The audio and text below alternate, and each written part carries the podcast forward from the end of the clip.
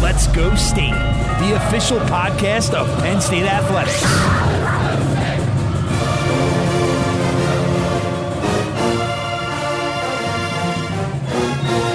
Now, from Happy Valley, here's your host, Brian Tripp.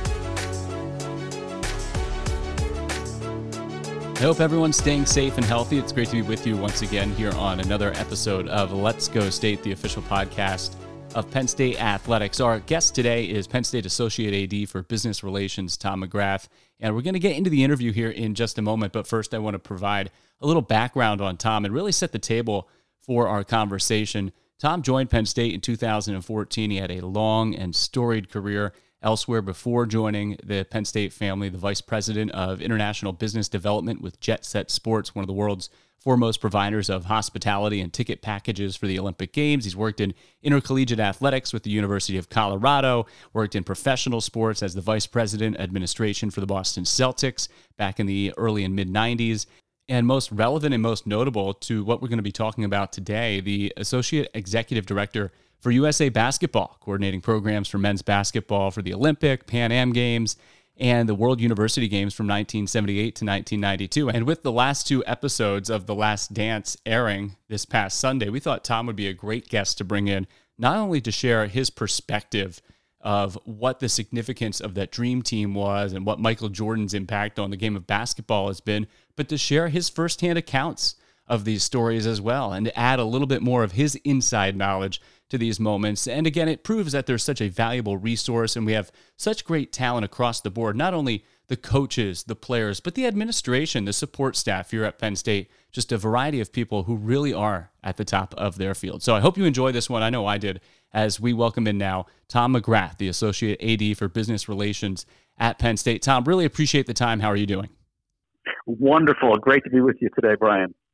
Tom, you, like millions of other Americans, have spent the last five Sunday evenings watching The Last Dance, the story of the 97 98 Chicago Bulls, and the history going into that dynasty and leading up to that final season. You are someone, as I described your bio a couple of minutes ago, that has firsthand knowledge of these events. These are stories you've lived through, athletes you've gotten to know over the years when you've seen this documentary and you've spent time on Sunday night sitting down to watch, what has it been like for you to relive some of these moments and these experiences and hear these told once again to a new audience?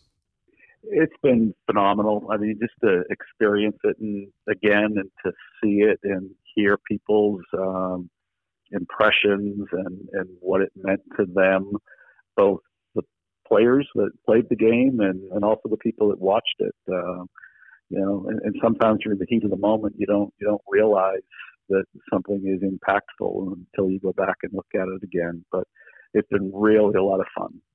Let's start with Michael Jordan, as he is to me. When you work in athletics and around athletes all the time, they start to become just other human beings. But Michael Jordan is always that one or one of those figures that to me is on a pedestal. He, he seems almost like a superhuman for you, when did you first meet Michael and what was your relationship like with him? Well, in 1981, um, the U.S. Olympic Committee ran a multi sport event in the non Olympic years, and basketball used it as a kind of a developmental tool as the first entry for, you know, our Olympic teams were collegiate players and coaches at the time. And yeah, so we had 48 uh, uh, what we called uh, rising college freshmen and rising college sophomores that um, we brought into these Olympic festivals. And this one was in Syracuse. And Michael was just coming out of high school before he went to North Carolina for his first year. He was one of those 48 young men that was divided up between north, south, east, and west. And you know, we played a round robin tournament and um, gold medal game and uh, brought these young men together and you know kind of got them into the you know the Olympic mode and um, you know, and, and, and, not just in what we did for uh, the Olympic program, but I think it did a lot for college basketball because these top kids that were coming in, highly recruited, had a chance to spend um, a couple of weeks together, you know, two weeks together in the summer. Uh, before uh, going back to college, and they're and some of the top coaches. John Thompson was coaching the East in that uh, in that competition, and uh, so it was so that's how I got to know Michael for the first time. He was one of you know 48 of the top uh, players and, and young players in the country. So, you know, it wasn't like all of a sudden he was he was uh, extraordinary, uh, but he showed a few glimpses of um, of what we've known to uh, associate with Michael. In your roles and in your capacity, a lot changes between the early 1980s and then 1992 when assembling the dream team and all the ideas and the concept of putting the dream team together and what enabled that to occur. What was that process like and how did we get from point A to point B? And can you just describe your background and involvement in that?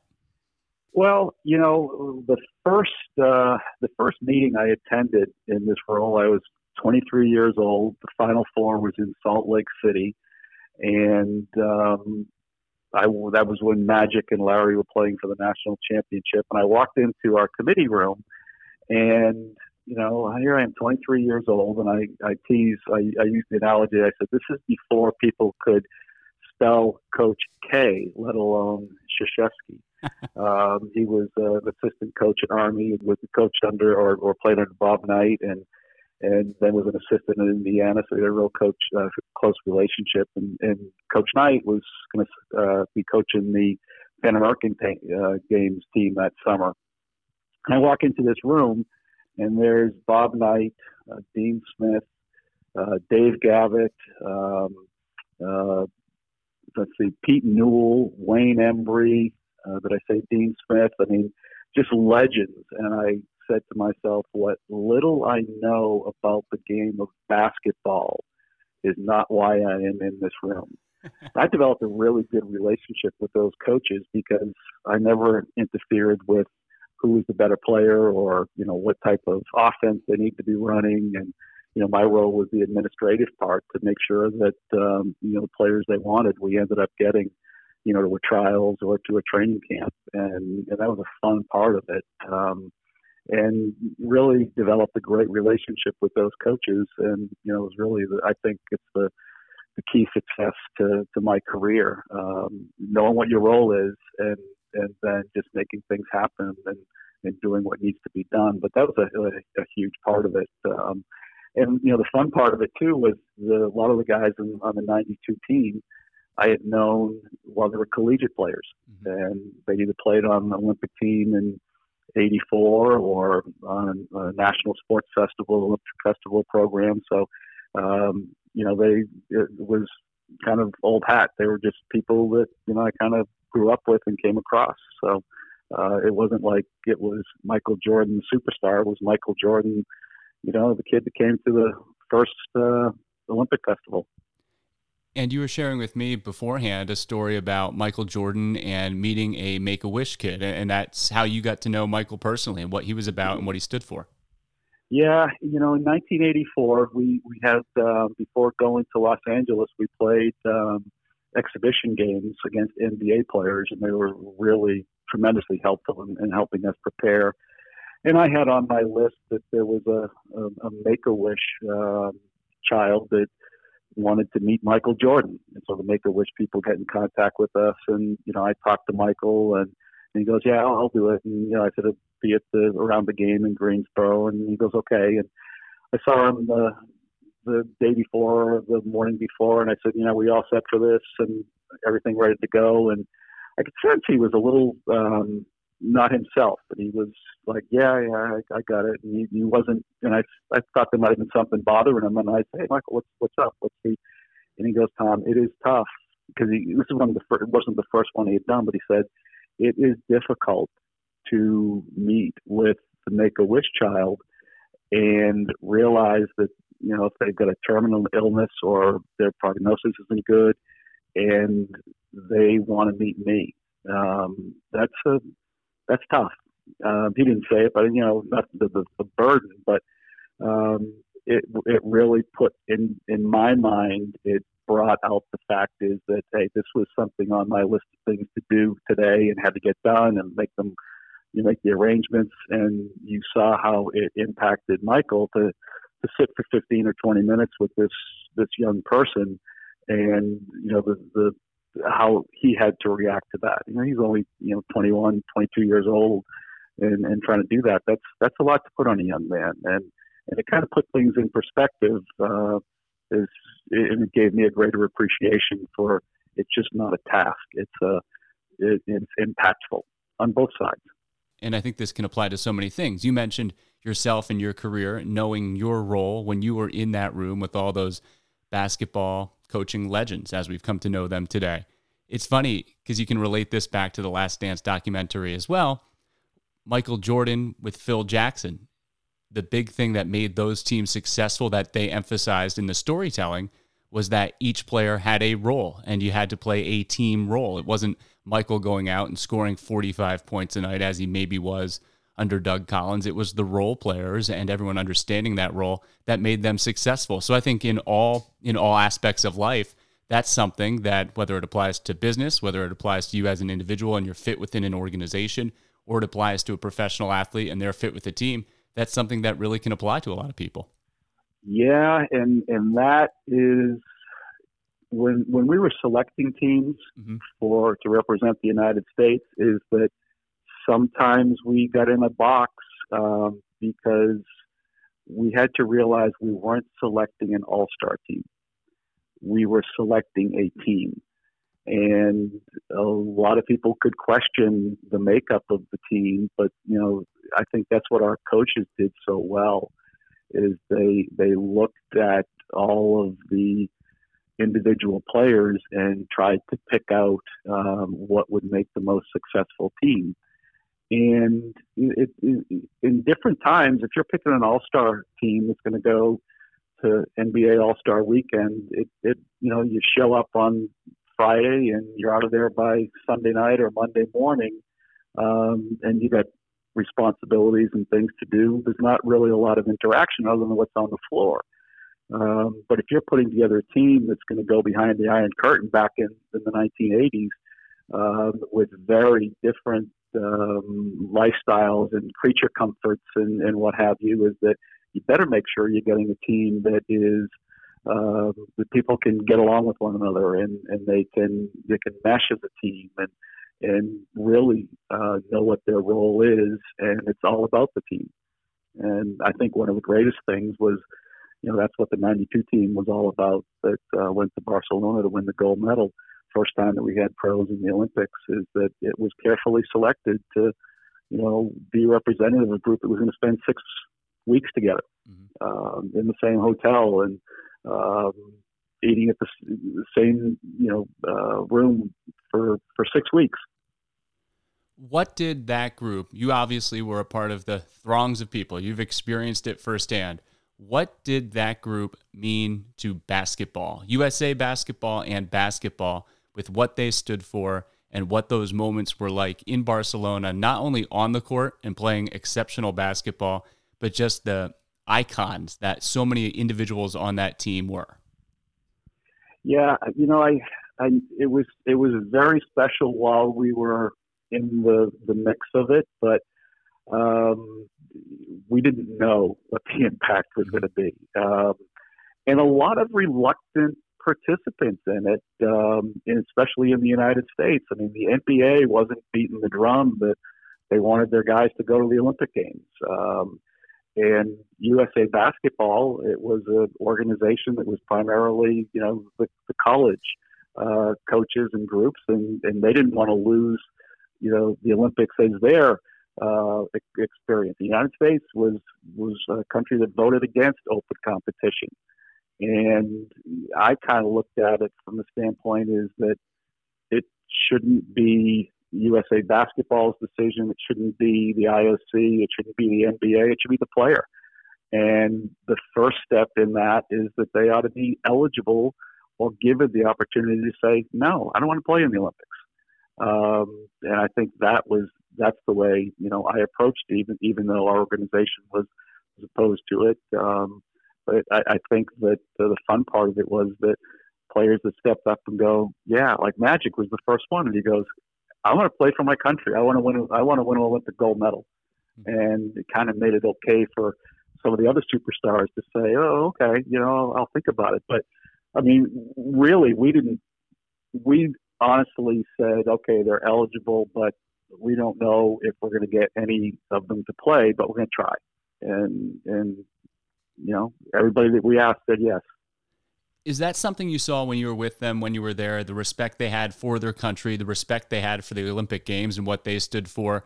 And were they the type of people that would go out and watch other teams compete, where they wanted to be a part of these Olympic moments that we see so many athletes a part of over the year, even though these are your NBA players? They're not just shutting themselves in a plush hotel and, and there for the experience, play, and then go home.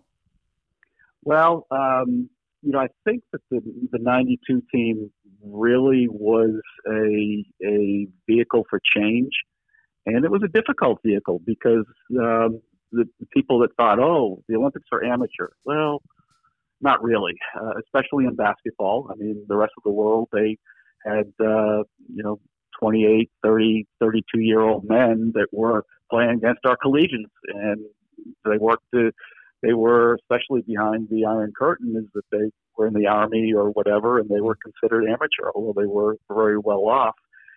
Uh, and we got criticized uh, about bringing pros into the Olympic uh, family, and um, we got a lot of criticism because we weren't staying in the Olympic Village, and you know we weren't. Um, you know, our, our competition went over the entire, you know, 16 or 14 days of the Olympic Games, and you know, with a total of eight games, and you know, we got criticized for it. And, and why aren't they staying in the village? They're not, you know, which nobody paid attention to, you know, what a track athlete would do the night before his competition and staying in a hotel or whatever.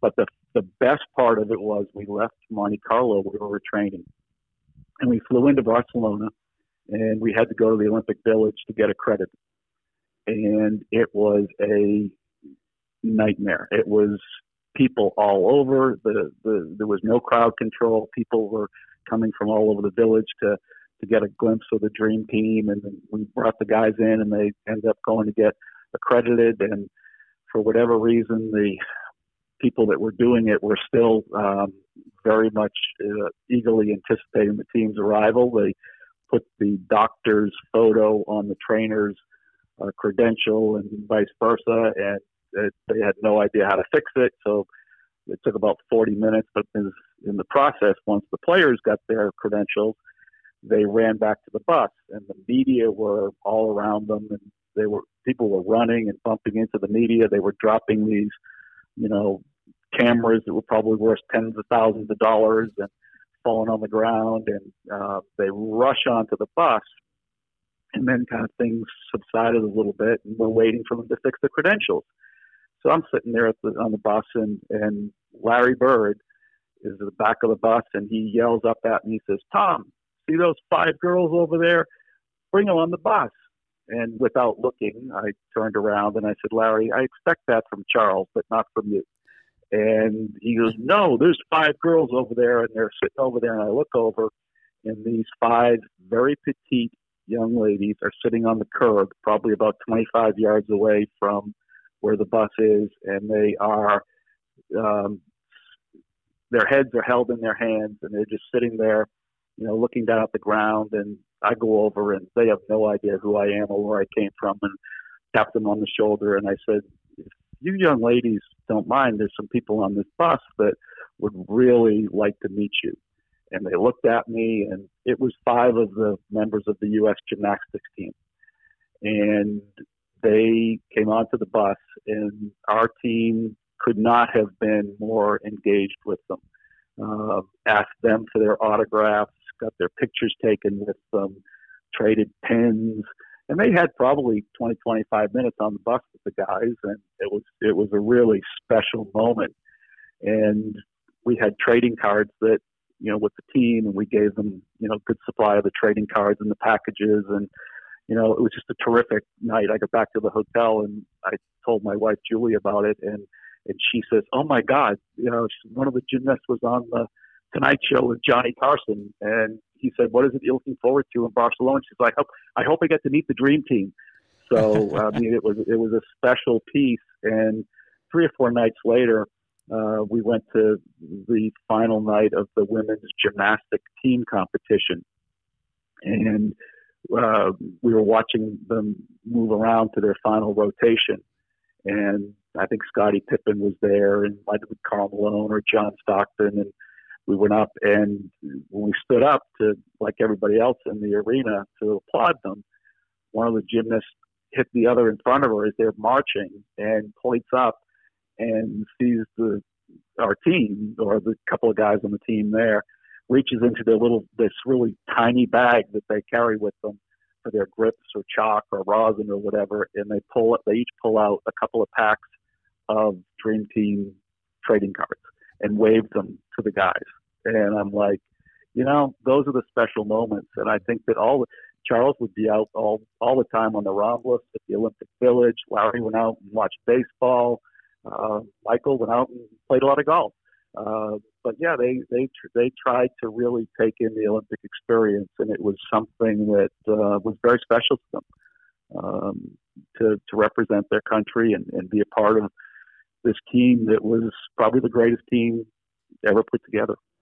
Well, I'm gonna wrap it up on this one, and I'd get a lot of flack if I did not ask uh, this question. We saw the we saw this portrayed in the documentary and the story of Michael and Team USA, the Reebok logos, obviously on the Olympic warm ups for the medal ceremony, and trying to just come up with some way to obscure that logo in, in a classy manner while still being loyal to Nike, obviously, which is what Michael Jordan had tied himself to and still ties himself to all these years later. Well, a little bit of the, the background on it is that, um, it, like I said, it was a time of change and how USA Basketball conducted its business and was supported, how the U.S. Olympic Committee conducted its business and was supported, were real. This was this was really challenging to them. I mean, prior to uh, up through 1988, Converse was the, the, big provider. Every player on the Olympic team wore Converse. Well, mm-hmm. we had to figure out once pros were eligible is that they weren't going to be wearing Converse shoes. Um, they were probably going to be wearing their own. Uh, and this was before we even thought about which player was going to be on the team. And even before Reebok was identified as the award suit, you know, I tried to work through with the USOC saying this could be a problem. How are we going to deal with it? What do we do? And you know, I think the USOC was still kind of in the mode is that you know this is our team and they'll do whatever we tell them to do. And I said, well, you know, it probably isn't going to be the be the the way it'll work. And uh, we should probably be more more attentive to it. And while we were preparing for the Olympics uh, a couple of weeks before in training in Portland, some representatives from the U.S. Olympic Committee came out and wanted to make sure that the team was going to sign their um, release and what they were going to be wearing and the award suits. And it was still a real bone of contention for our guys. And it wasn't, you know, brought upon them by Nike or what have you. But um, and I was there with the 12 guys on the team because it was the 4th of July and the coaches all went out to play golf or whatever. But yeah, Tom, you can handle this one. And um, the only thing I put in perspective, because it still hadn't been resolved, that after the players left, I said, you know, you may not want them to play and in the Olympics, and you may want it amateur, but these guys are eligible. And the law of the United States says if you're eligible by your international federation, then you are eligible to represent your country. And nobody can take that away. And I said, it doesn't make it right, but the 12 guys that were just sitting around the table are a, a business entity as well. And their collective revenue streams exceed the USOC quadrennial budget, the four year budget for the Olympic Games. And I said, you don't have to agree with what they're saying, but you have to understand where they're coming from.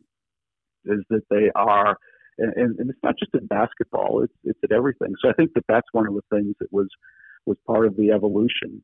Mm-hmm. I think too that um, as far as the the Reebok piece of it, um, you know, we had worked through kind of pinning back the the uh, lapels on on the award suit and the other thing, and I, Michael was still, his mind was going in a lot of different directions. And I remember it was before the gold medal game, and we ate in the hotel. We had our pregame meal down in the lower level of the Ambassador Hotel in Barcelona, and we all finished eating. And Michael comes up to me and he goes, "Tom, I need 12 flags."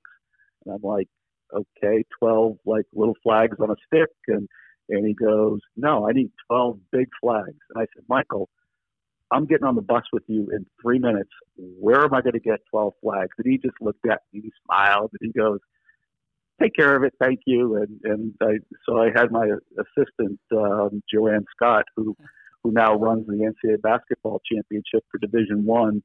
Um, she, I said to her, JoAn, get over to the arena early, go up into the stands, find out, um, see if you can get anybody that will give you flags from from people up in the up in the spectator area. She goes up and she's you know unidentified and just asking people for their flag or whatever, and she comes back and she gets three. And I have no idea what Michael was planning or whatever, but he comes over to me as, as uh, he's warming up and he looks at me and says, you know, like, okay, what'd you get? Where are they?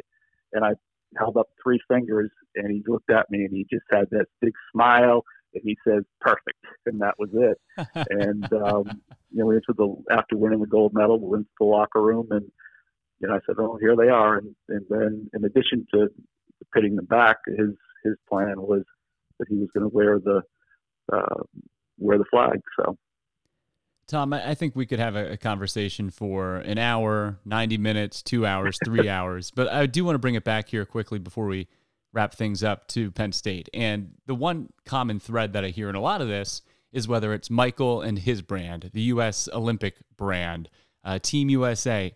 Brand is something that's really important in sports. And Penn State obviously has a brand that's very reputable, not only within college athletics, but within the entire sports industry. So, what was it in 2014 about Penn State and the brand that it has and its power that attracted you to come to to the university?